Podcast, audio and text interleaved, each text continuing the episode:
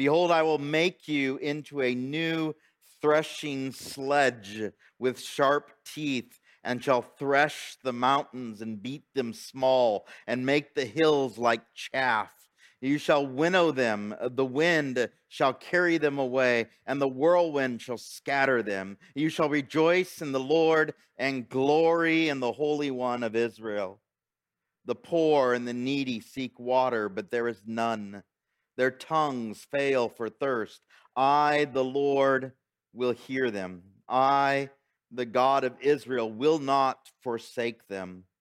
I will open rivers in desolate heights and fountains in the midst of the valleys. I will make the wilderness a pool of water and the dry land springs of water. I will plant in the wilderness the cedar, the acacia tree, the myrtle, and the oil tree. I will set in the desert the cypress tree and the pine and the box tree together, that they may see and know and consider and understand together that the hand of the Lord has done this, and the Holy One of Israel has created it. And so, Father, tonight as we approach your word, and and just so that we um, understand just a little glimpse of who you are tonight, uh, the privilege of knowing that we fit in this category of being needy and poor, that we fit in this category of of needing you uh,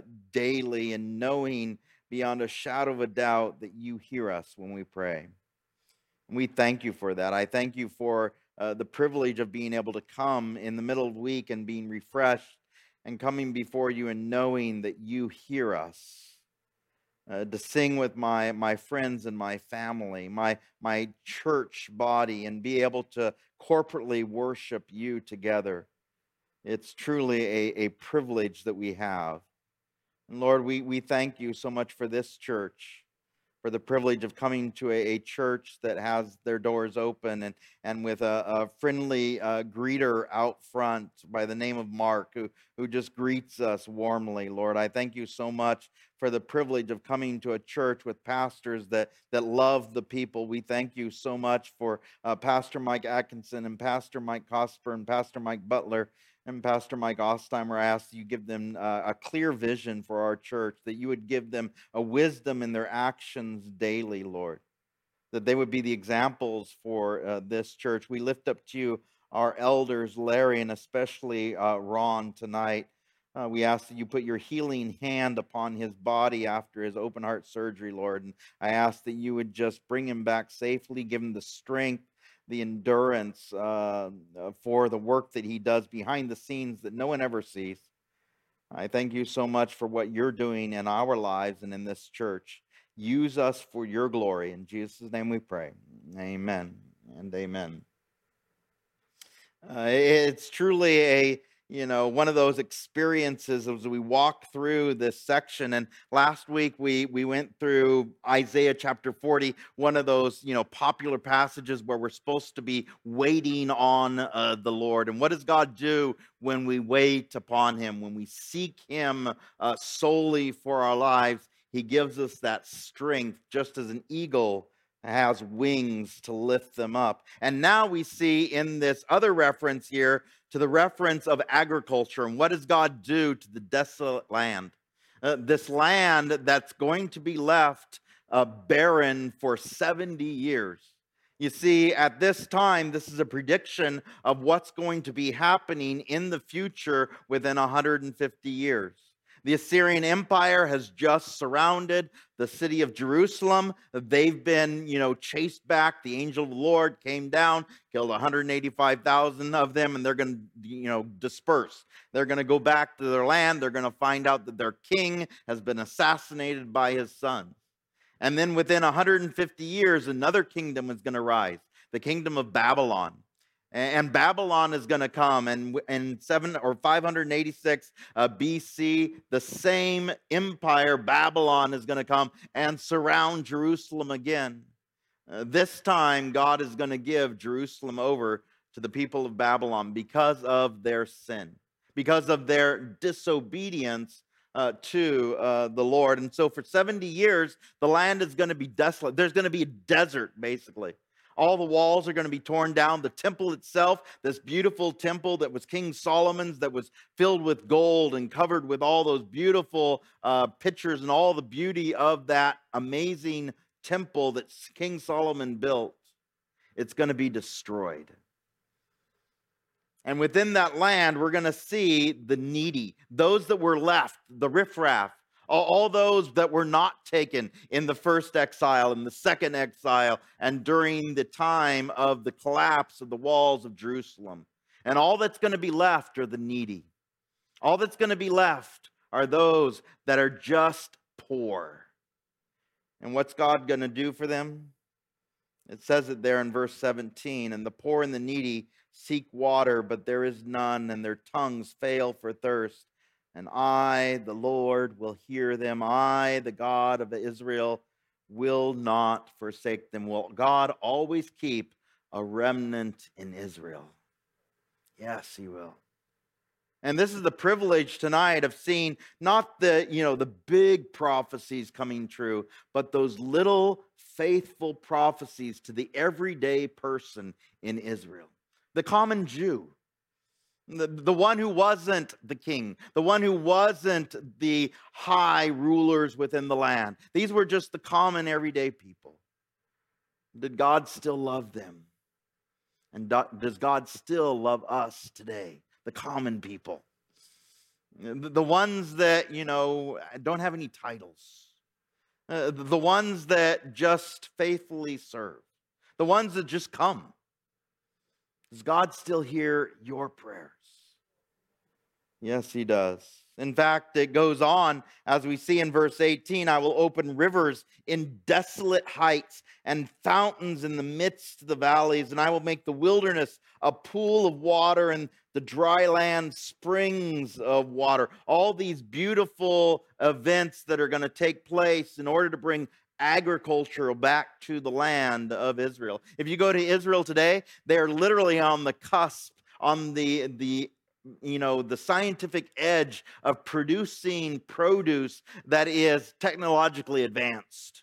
They have engineered date trees that used to be too high for a person to climb, and they've engineered them down so now they're short.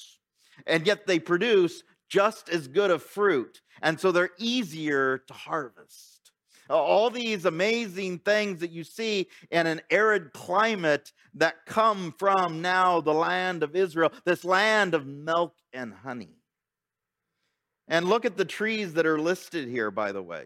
These trees you would normally not find in a desert uh, climate.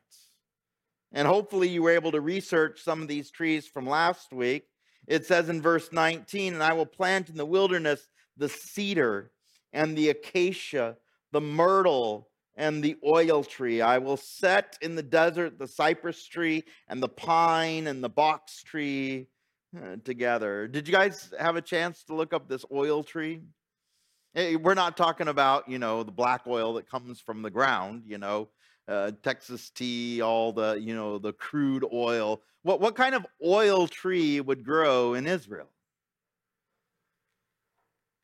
Olive, yeah, very good. Olive oil, right? You know that that expensive bottle that you would normally get from the store that, you know, 25 bucks for a small pint or something like that, right? That that grow in Israel. That was a commodity in Israelite uh, times, and even today it is today. You go to Israel, and many people bring back their precious jars of olive oil.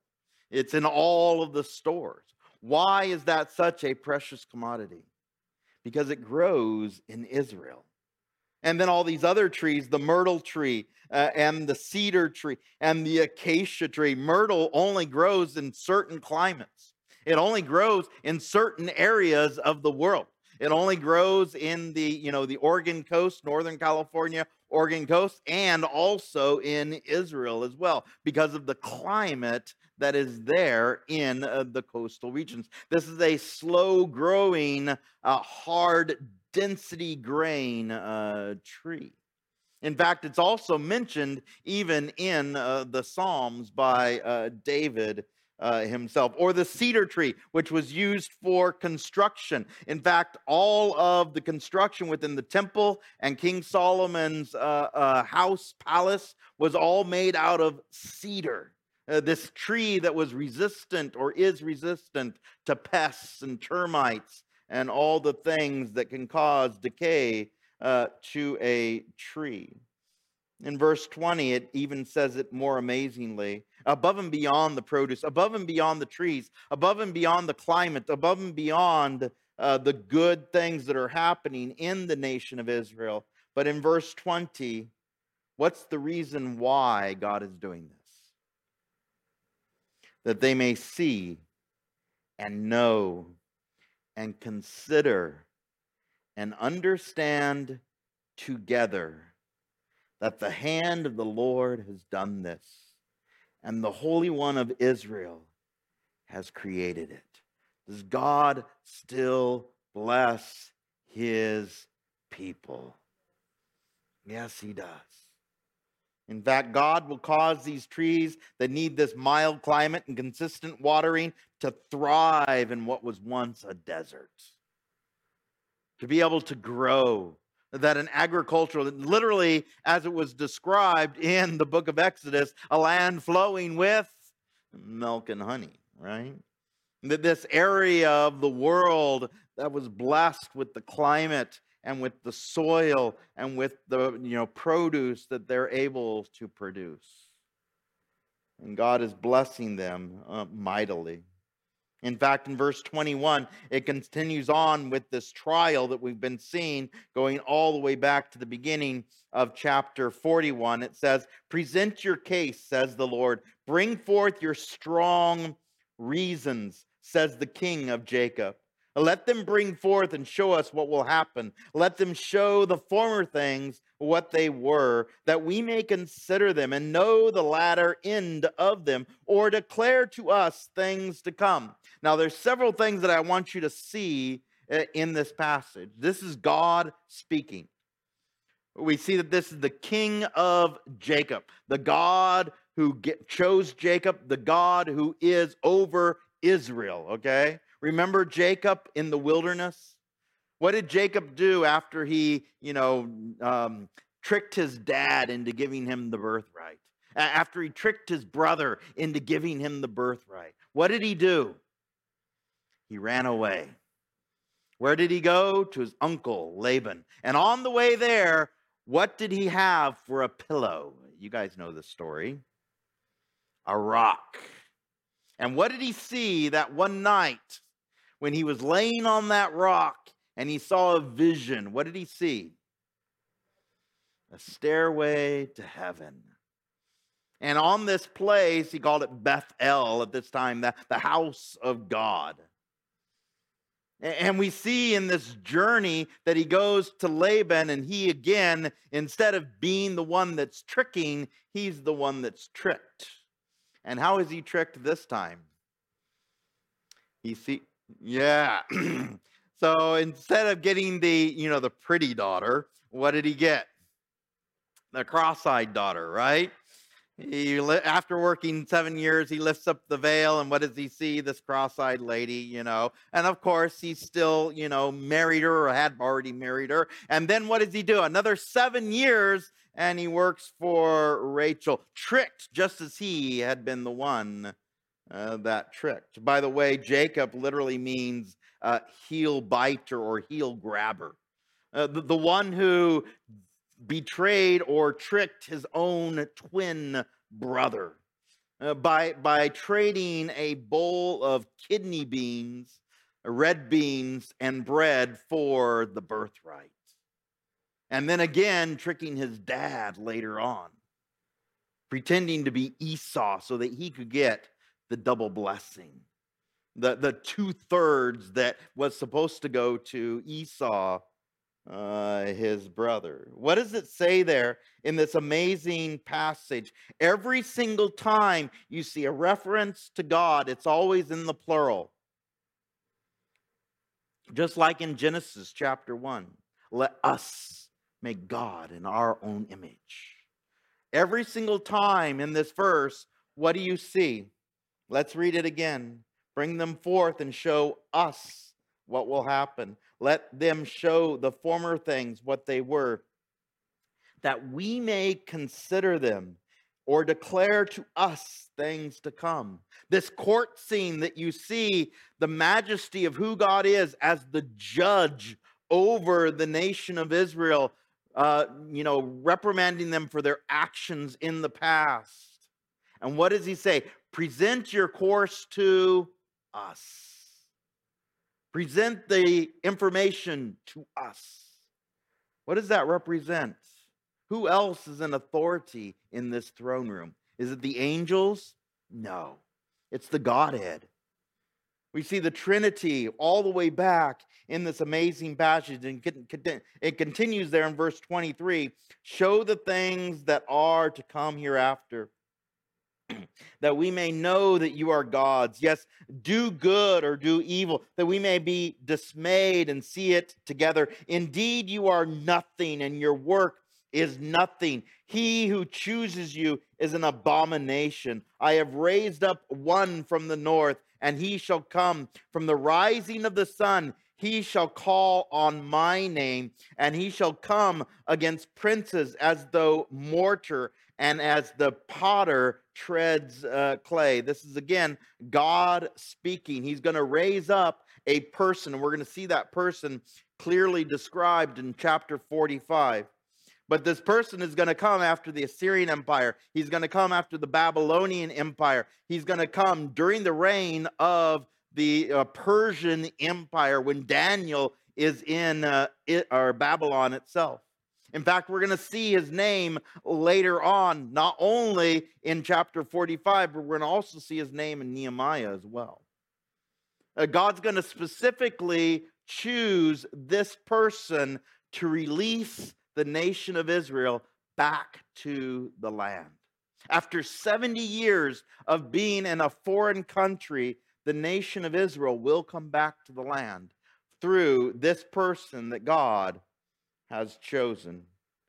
In fact, in verse 26, it says, Who is declared from the beginning that we may know, and former times that we may say, He is righteous. Surely there is no one who shows Surely there is no one who declares, surely there is no one who hears your words. And the first time I said to Zion, Look, there they are.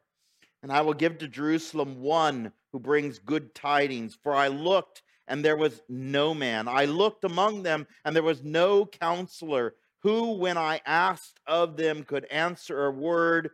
Indeed, they are all worthless. Their works are nothing and their molded images are wind and confusion. You see, God will mold history and fulfill his will, not man's. And just like the people of Israel and the surrounding nations had molded those idols, thinking that they had made these gods and were now worshiping them, the gods that had saved them, the Baals and the Asherahs and all the, the, the gods of the surrounding nations. And at the same time, what is God saying? I molded you. I created you. And the privilege is knowing that the Creator who created us, who molded us, did it in his image. You see, when you look at an idol, even even in another you know a country or or another you know place, you go to someone's house and maybe they're from a different culture and they have idols on their walls. What do those idols look like? Do they resemble people? Yes. Why? because we create things that we can relate to. And even though there's a, a status assigned to that idol, there's a status assigned to that statue. Do you understand all those things were had to be created by another person. And yet at the same time, they're being worshiped as a, you know, lowercase God. But what is God Almighty, the omnipotent one, the creator of all the earth, the creator of the universe itself? When he created, what did he do? On day one, he created the heavens and the earth, right? All the privilege that we see every single day of creation. And on that sixth day, what did he create? Man. And what did he create man in the image of? Different from all the animals, different from all the plants, different from all the things that dwell in the sea or live in the sky, different from everything. Man was created in the image of God.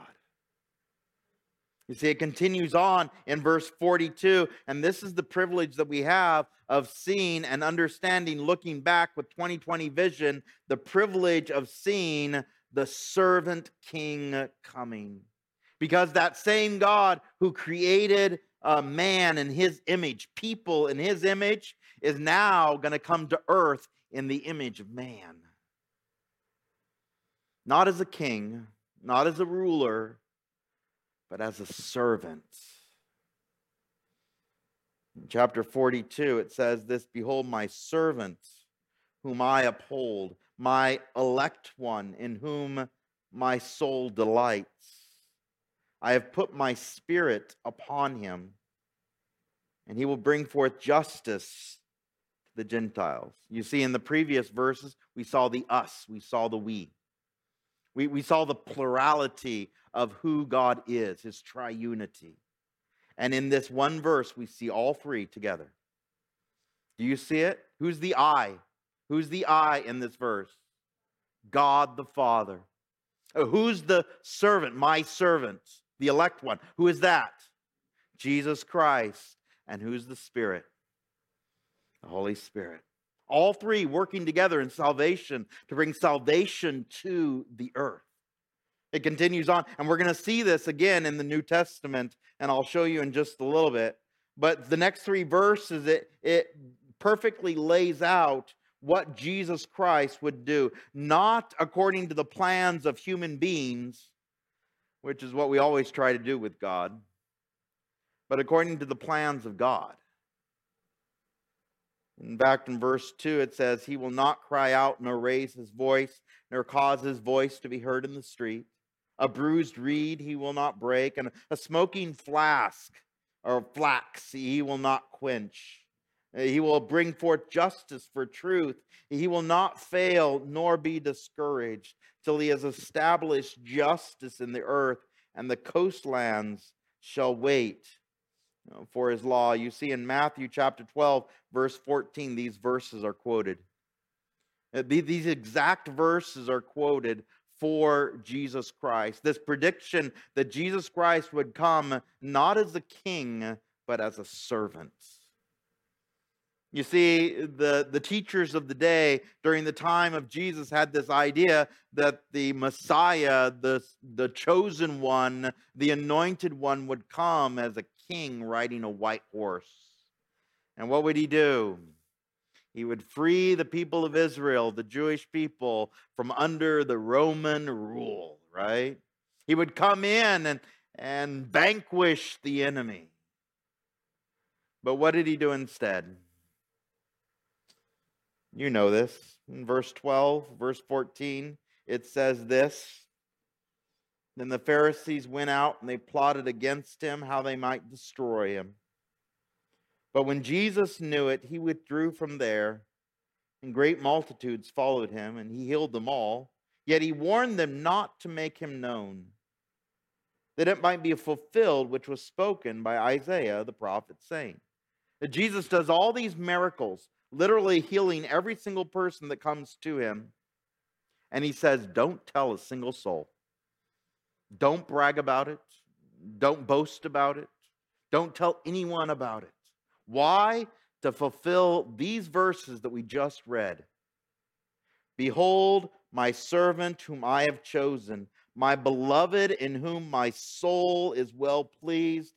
I will put my soul or my spirit upon him, and he will declare justice to the Gentiles, quoting chapter 42 of Isaiah, verse 19 of Matthew chapter 12. It continues on He will not quarrel nor cry out, and nor will anyone hear his voice in the streets. A bruised reed he will not break, and a smoking flax uh, he will not quench, till he finds or sends forth justice to victory.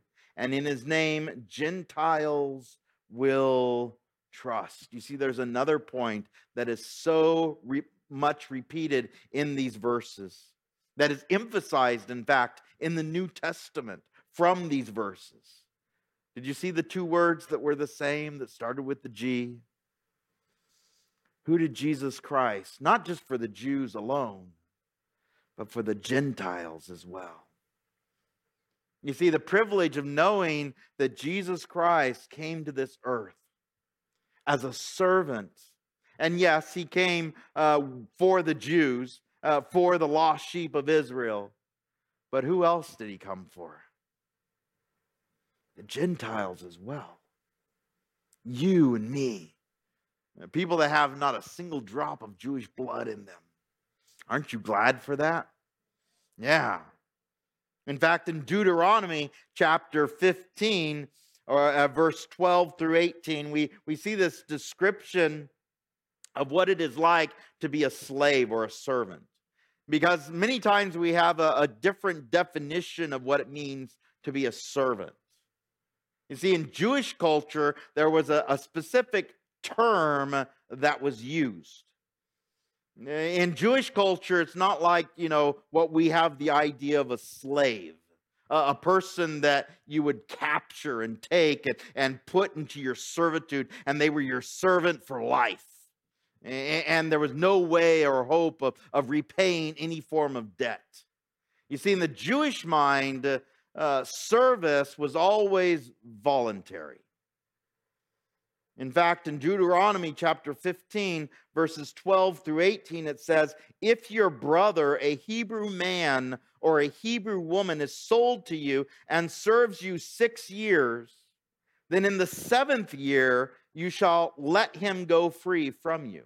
You see, there was certain qualifications, whether they got into debt or there was some way that they couldn't repay any of their loans. They, they had to work it off for a certain amount of time. And after that time period, they were allowed to stop working and they could be a free person. But there was this option, as it says in verse 13, and you shall send him away free from you. You shall not let him go away empty handed. You shall supply him liberally from your flock and from your threshing floor and from your winepress. From what the Lord has blessed you with, you shall give uh, to him a portion of what he had worked for you was to be given to that servant. But it gets even better. Verse 15 You shall remember that you were a slave in the land of Egypt, and the Lord your God redeemed you. Therefore, I command you this thing today and if it happens that he says to you, I will not go away from you, because he loves you in your house, since he prospers with you. This is a conscious choice by the person that chooses now to become a servant, to become a slave. It's called a bond servant. And there's a certain rite that was supposed to take place. It says in verse 17, and this isn't for the squeamish, by the way. Then you shall take an awl. You guys know what an awl is. It's that thing that you would use to, that has a sharp point and a handle, and you'd use it to pierce leather or metal. It has that, it has that almost like a nail coming to a sharp point at the end. And what would they do with that awl? A W L. They would thrust it through his ear to the door.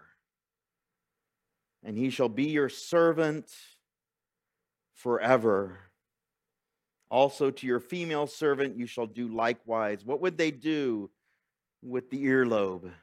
Putting it on the doorposts of the house and piercing it through with an awl.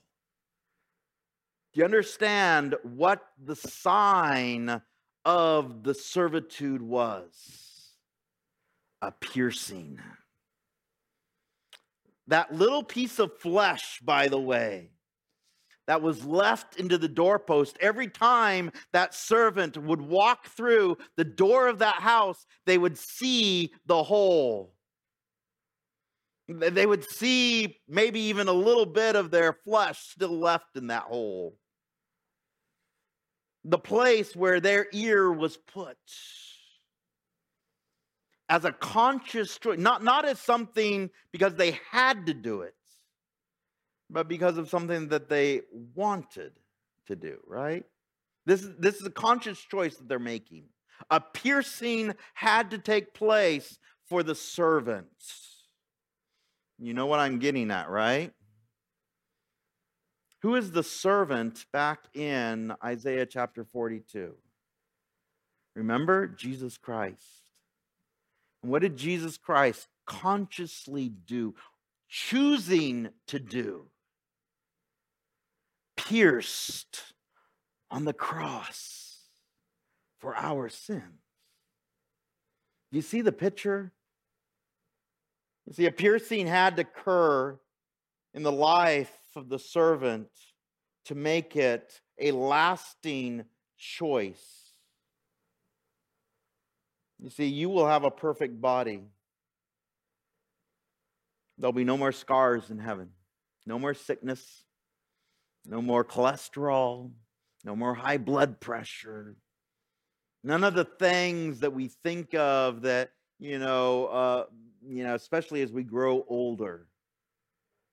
The scars from surgeries, the scars on people's necks. I think of Kevin, who was just in the hospital, and, that big, huge hole on the bottom of his foot because of the, you know, the the you know the sepsis that's you know started in the bottom of his foot, or, or Ron Paul with his open heart surgery. You see, there will be no more scars in heaven except for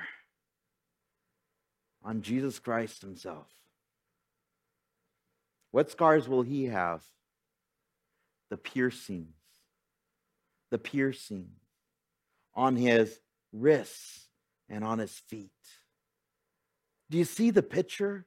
And every time we walk by Jesus, we'll be reminded of what Jesus did for us. Isn't that an amazing picture? You see, it's the servant who comes. Jesus Christ, not as royalty, but coming in the form of a little baby in a manger. Whose parents weren't even rich enough to sacrifice a sheep for him, being the firstborn. They had to sacrifice those little turtle doves that were reserved for the poor. In Philippians chapter 2, verse 7, it describes it a lot better than I am. It says, But made himself of no reputation, taking the form of a bondservant. There's that word again.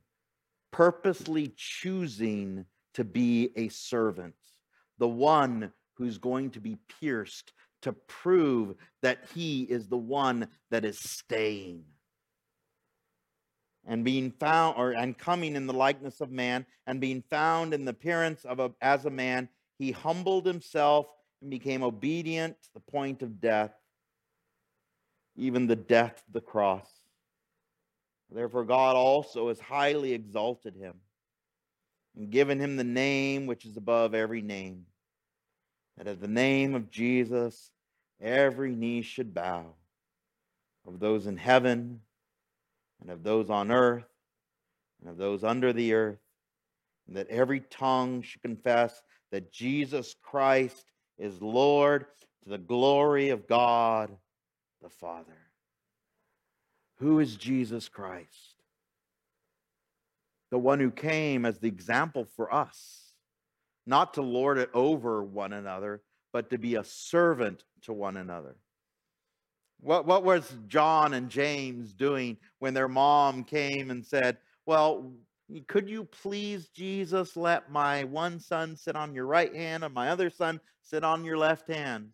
And then all the other apostles are jealous, right? They all start arguing who is the greatest of us? And what does Jesus do? You remember the story. He wraps that cloth around his waist, gets on his knees, and starts washing his arguing friends and starts washing his arguing apostles, starts washing his arguing disciples, right? Washing their feet as an example of what it means to be a bond servant. And then, of course, oblivious to them, by the way, they, they're arguing over what's going to happen in heaven and, and what is going to happen the very next day. Jesus Christ himself is going to be crucified on that cross. For them, the arguing apostles. For us, the arguing Christians. For us, the ones that, you know, vie for certain positions within the church. But what is Jesus the example of? To be the servants. Isaiah chapter 42, verse 5, it continues on. Thus says God the Lord. By the way, this capital L, capital O, capital R, capital D, you guys know what it is. We learned this when we were going through the book of Psalms. It's the name of God, Yahweh, who created the heavens and stretched them out to spread forth the earth and that which comes from it, who gives breath to the people on it and spirit to those who walk on it. I, the Lord, have called you in righteousness and have hold and will hold your hands. I will keep you and give you as a covenant to the people, as a light to the Gentiles. Why is Jesus coming to the earth? We, we say it every single time we take communion as the new covenant in his blood. The, the guarantee in the blood of Jesus Christ, the seal in the blood of Jesus Christ for what he did for us not just to the Jews, but also to the Gentiles as well.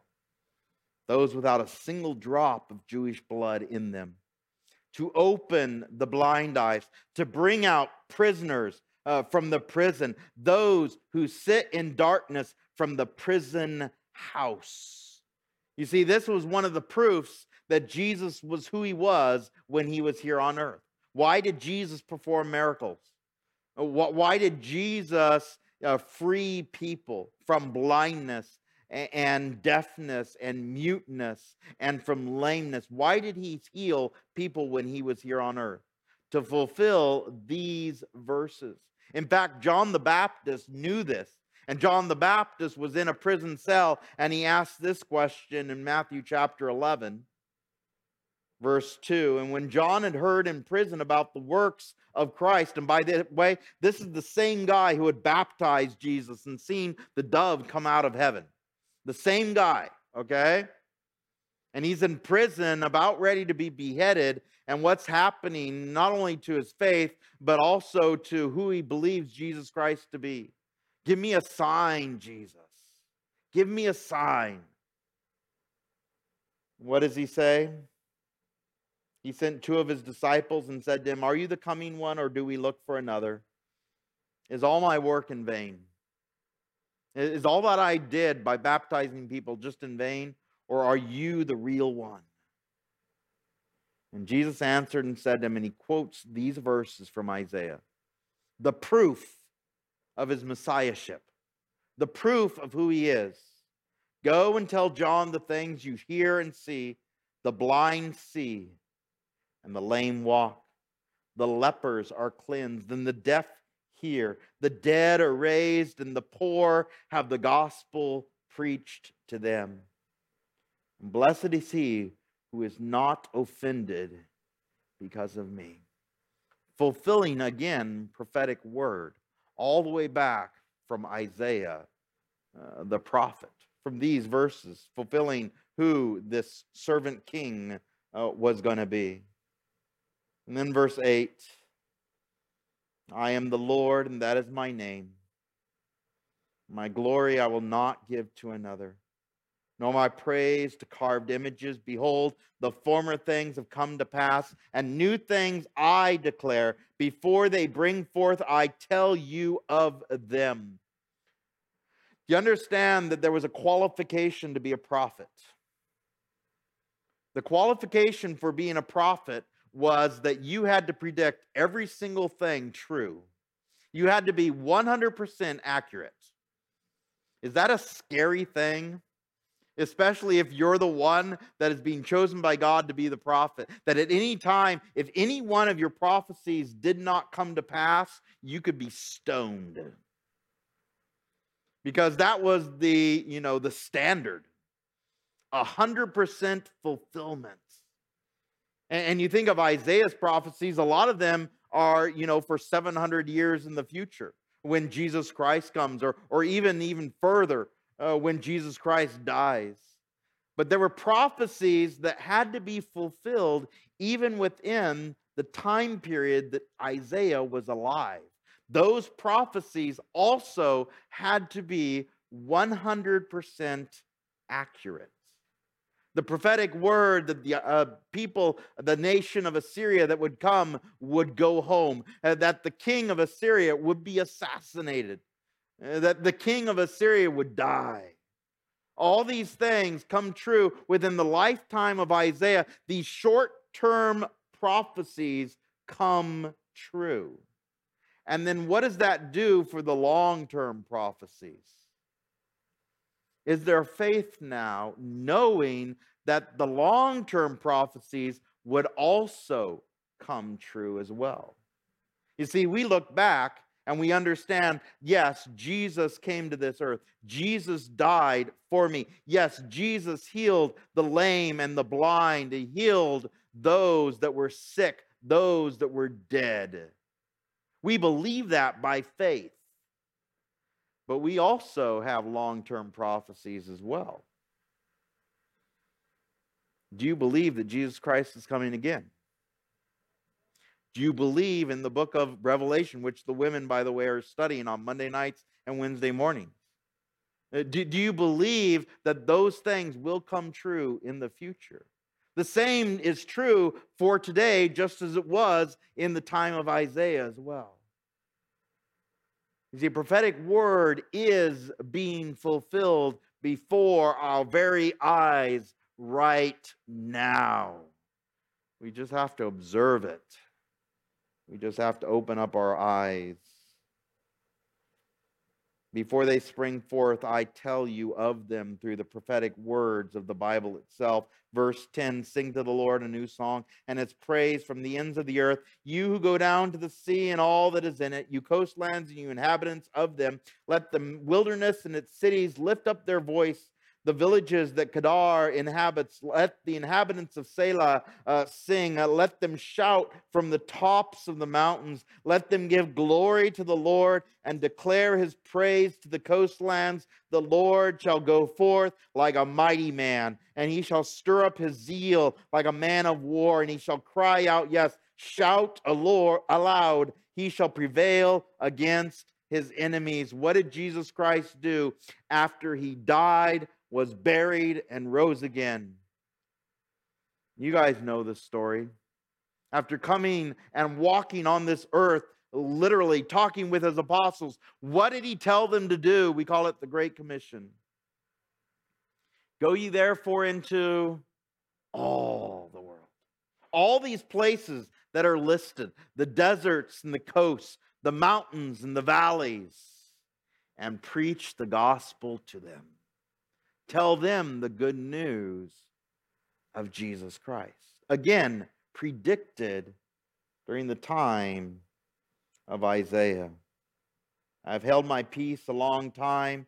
I have been still and restrained myself. Now I will cry like a woman in labor. I will pant and gasp at once. I will lay waste the mountains and the hills and dry up all their vegetation. I will make the rivers coastlands and I will dry up the pools. I will bring the blind by a way they do not know, and I will lead them in paths that they have not known. I will make darkness light before them and crooked places straight. These things I will do for them and not forsake them. They shall be turned back. They shall be greatly ashamed who trust in carved images, who say to the molded images, You are our gods. You see, God is going to those that have no spiritual sight.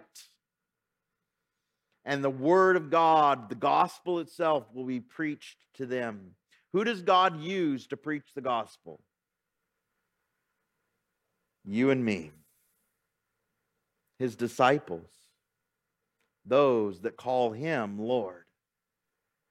You see, if I call him Lord, what must I do?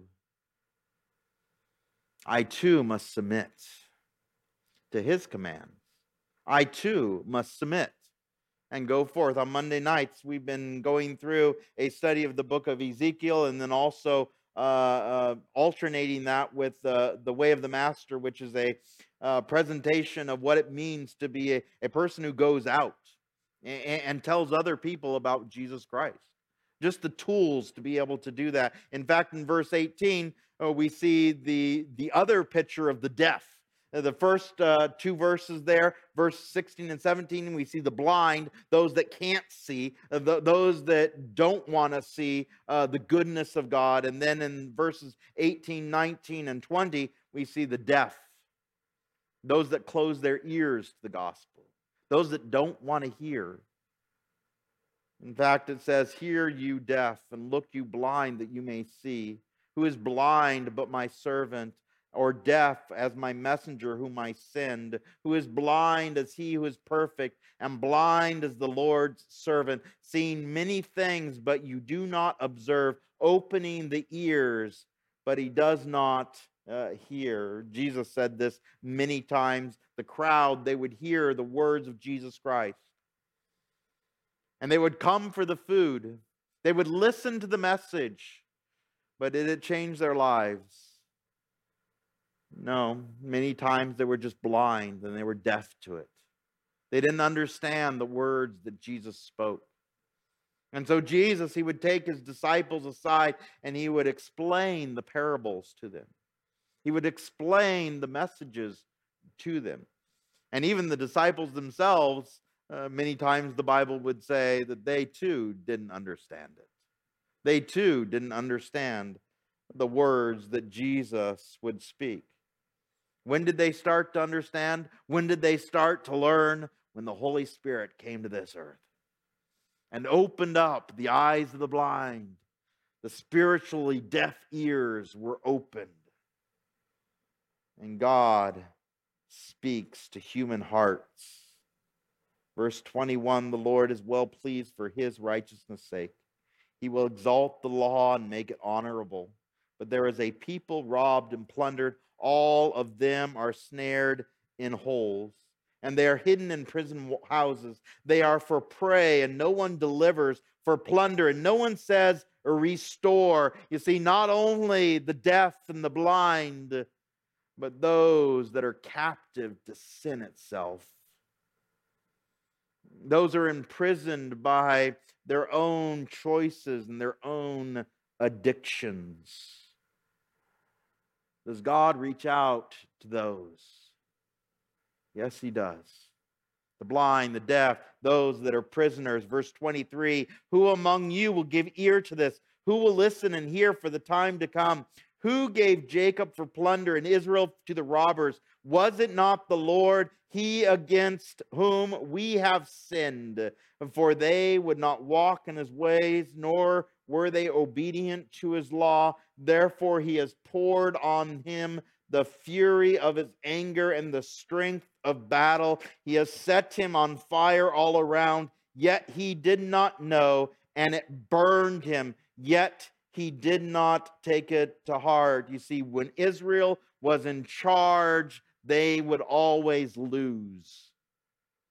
When Israel was a sovereign nation themselves, being able to choose themselves, what would happen?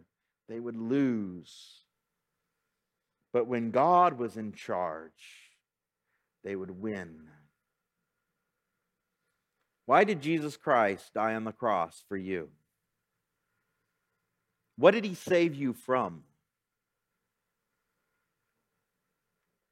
You understand that, you know, and we, we know this, not only did he come to, you know, free us from our sin, uh, to, to save us from Satan, to, to, you know, free us from the things that, that bind us, to forgive us of our sins. But there was something else that he saved us from that was even more powerful than sin itself. And I hope you understand this clearly because as we've been going through this, every single one of these instances is of God bringing his wrath upon Israel. What does God? What, what does the death and burial and resurrection of Jesus Christ save us from? The eternal wrath of God, hell itself. And thank God he saves us from our sin. Thank God he forgives us. Yes, 100%. We need that. But do you understand that every single one of us in this room will face a day of judgment? And if we have not chosen Jesus Christ as our Lord and Savior, what will we experience? Not just fire and brimstone, not just separation from God, but the wrath of God for eternity because of our sins, because of our misdeeds, because of our choosing to go against God, just as Israel does in these verses. In fact, in verse or chapter 43, we'll see this as we walk through. But now, thus says the Lord who created you, O Jacob, and who he who formed you, O Israel, fear not, for I have redeemed you. I have called you by your name. You are mine. When you pass through the waters, I will be with you. And through the rivers, they shall not overflow you. And when you walk through the fire, you shall not be burned, nor shall the flames scorch you. For I am the Lord your God, the Holy One of Israel, your Savior. I gave Jacob for Egypt for your ransom, Ethiopian Sheba in your place.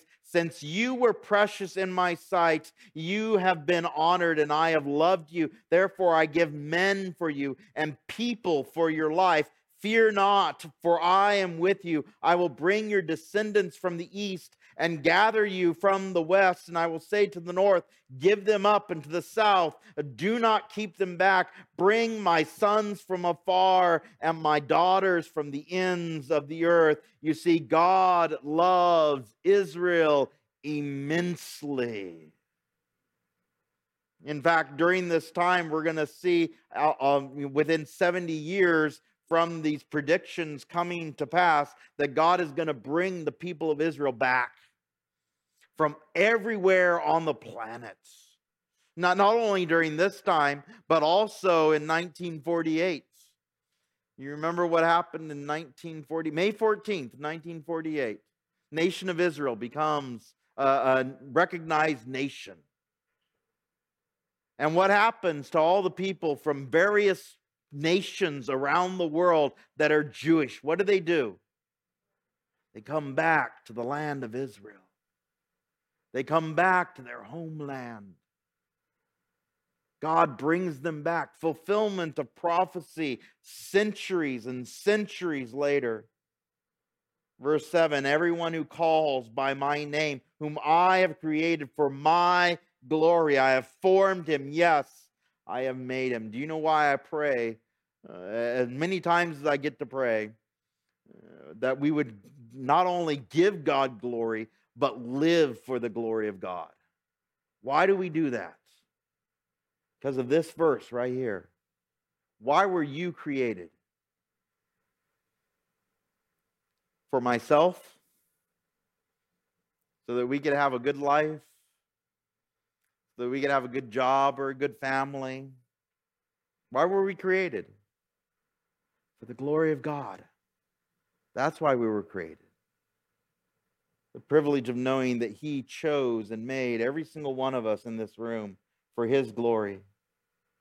Verse 8 and 9, it continues on bring out the blind people who have eyes and the deaf who have ears, let all the nations be gathered together, and let the people be assembled. Who among them can declare this and show us former things? Let them bring out their witnesses that they may be justified, or let them hear and say, It is truth. You are my witnesses, says the Lord, and my servant whom I have chosen, that you may know and believe me and understand that I am he. Before me there it was no God formed, nor shall there be after me. Not only does God love Israel immensely, but God is also eternal as well. As we learned two Sundays ago, from eternity past to eternity future. Verse 11, I, even I, am the Lord, and besides me there is no Savior. You see, God is the only one that redeems and the only one that reconciles. Verses 12 and 13, I have declared and saved, and I have proclaimed, and there is no foreign God among you. Therefore, you are my witnesses, says the Lord, that I am God. Indeed, before the day was, I am He, and there is no one who can deliver out of my hand. I work and who will reverse it? God is omniscient and God is omnipotent. In fact, the very definition of the name of God is here. What, what did God tell Moses at that burning bush? His name. What will I tell the people of Israel who you are? And he said, I am that I am. I am sent you, right? The theology of understanding that God always is, always will be, always has been. Right now, He is, I am.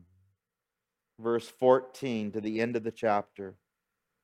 Thus says the Lord, your Redeemer, the Holy One of Israel, for your sake I will send to Babylon and bring them all down as refugees, the Chaldeans who rejoice in their ships. I am the Lord, your Holy One, the Creator of Israel, your King. Thus says the Lord, who makes a way in the sea and a path through the mighty waters, who brings forth the chariot and the horse, the army and the power. They shall lie down together, they shall not rise. They are extinguished, they are quenched like a wick. Do not remember the former things, nor consider the things of old. Behold, I will do a new thing. Now it shall spring forth. Shall you not know it? I will even make a road in the wilderness and rivers in the desert. The beasts of the field will honor me, the jackals and the ostriches, because I give waters in the wilderness and rivers in the desert. I to give drink to my people, my chosen. This people I have formed for myself, the omnipresent waymaker, the one whom we are to praise. But you have not called upon me, O Jacob, and you have been weary of me, O Israel. You have not brought me the sheep for your burnt offerings, nor have you honored me with your sacrifices. I have not caused you to serve with grain offerings, nor wearied you with incense. You have brought me no sweet cane with money, nor have you satisfied me with the fat of your sacrifices but you have burdened me with your sins. You have wearied me with your iniquities. You see, have we been so ungrateful, just like the people of Israel, that all we do is complain? When we keep our eyes on ourselves, all we see is our sin and our iniquity. We become so self absorbed like the people of Israel. And rather than being grateful for what God has done for them, they just complain all the time. In fact, that's what they were known for in the wilderness, right? Moses just wanted to, you know, stop. Why? Because of the complaining of the people of Israel. Verse 25 I, even I, who blots out your transgression for my own sake, and I will not remember your sins. Put me in remembrance. Let us contend together. State your case that you may be acquitted. Your first fathers sinned, and your mediators have transgressed against me. Therefore, I will profane the princes of the sanctuary. I will give Jacob to the curse and Israel to reproaches. Romans chapter 1, verses 28 through 32, and we'll end it here. It says this, repeating a lot of these previous verses.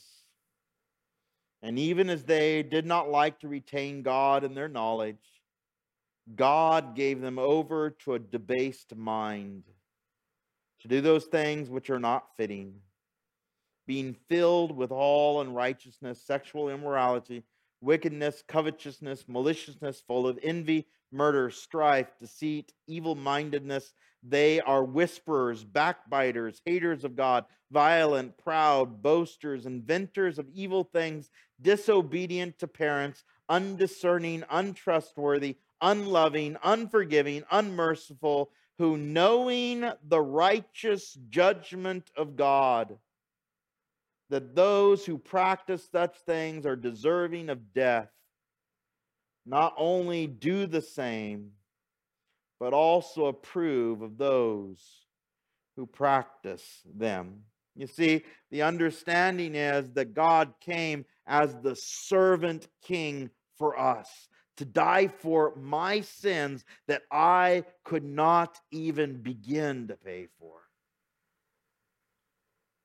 And why did Jesus do it?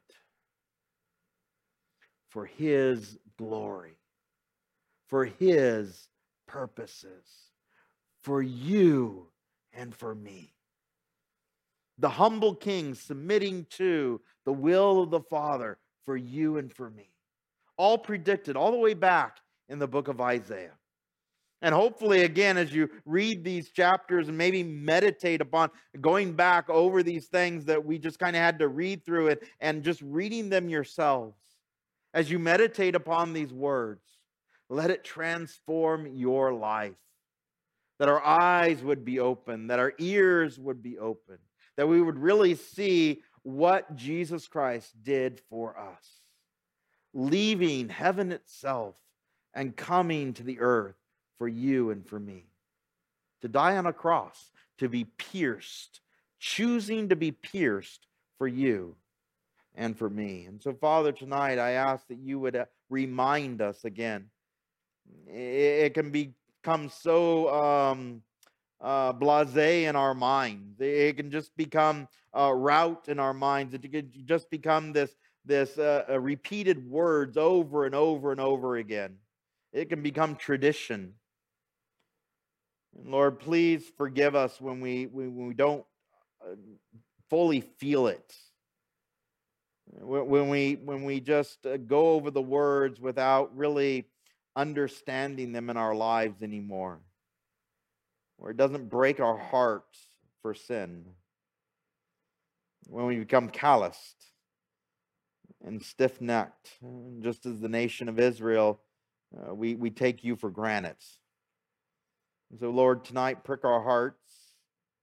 Uh, help us to have that tender heart. And just as we saw during the worship, just the emotion what it means to worship you fresh, new, with, with, with hearts that are softened, that understand what you did for us, that you came uh, for us to fulfill prophecy uh, so that we too could experience eternal life with you.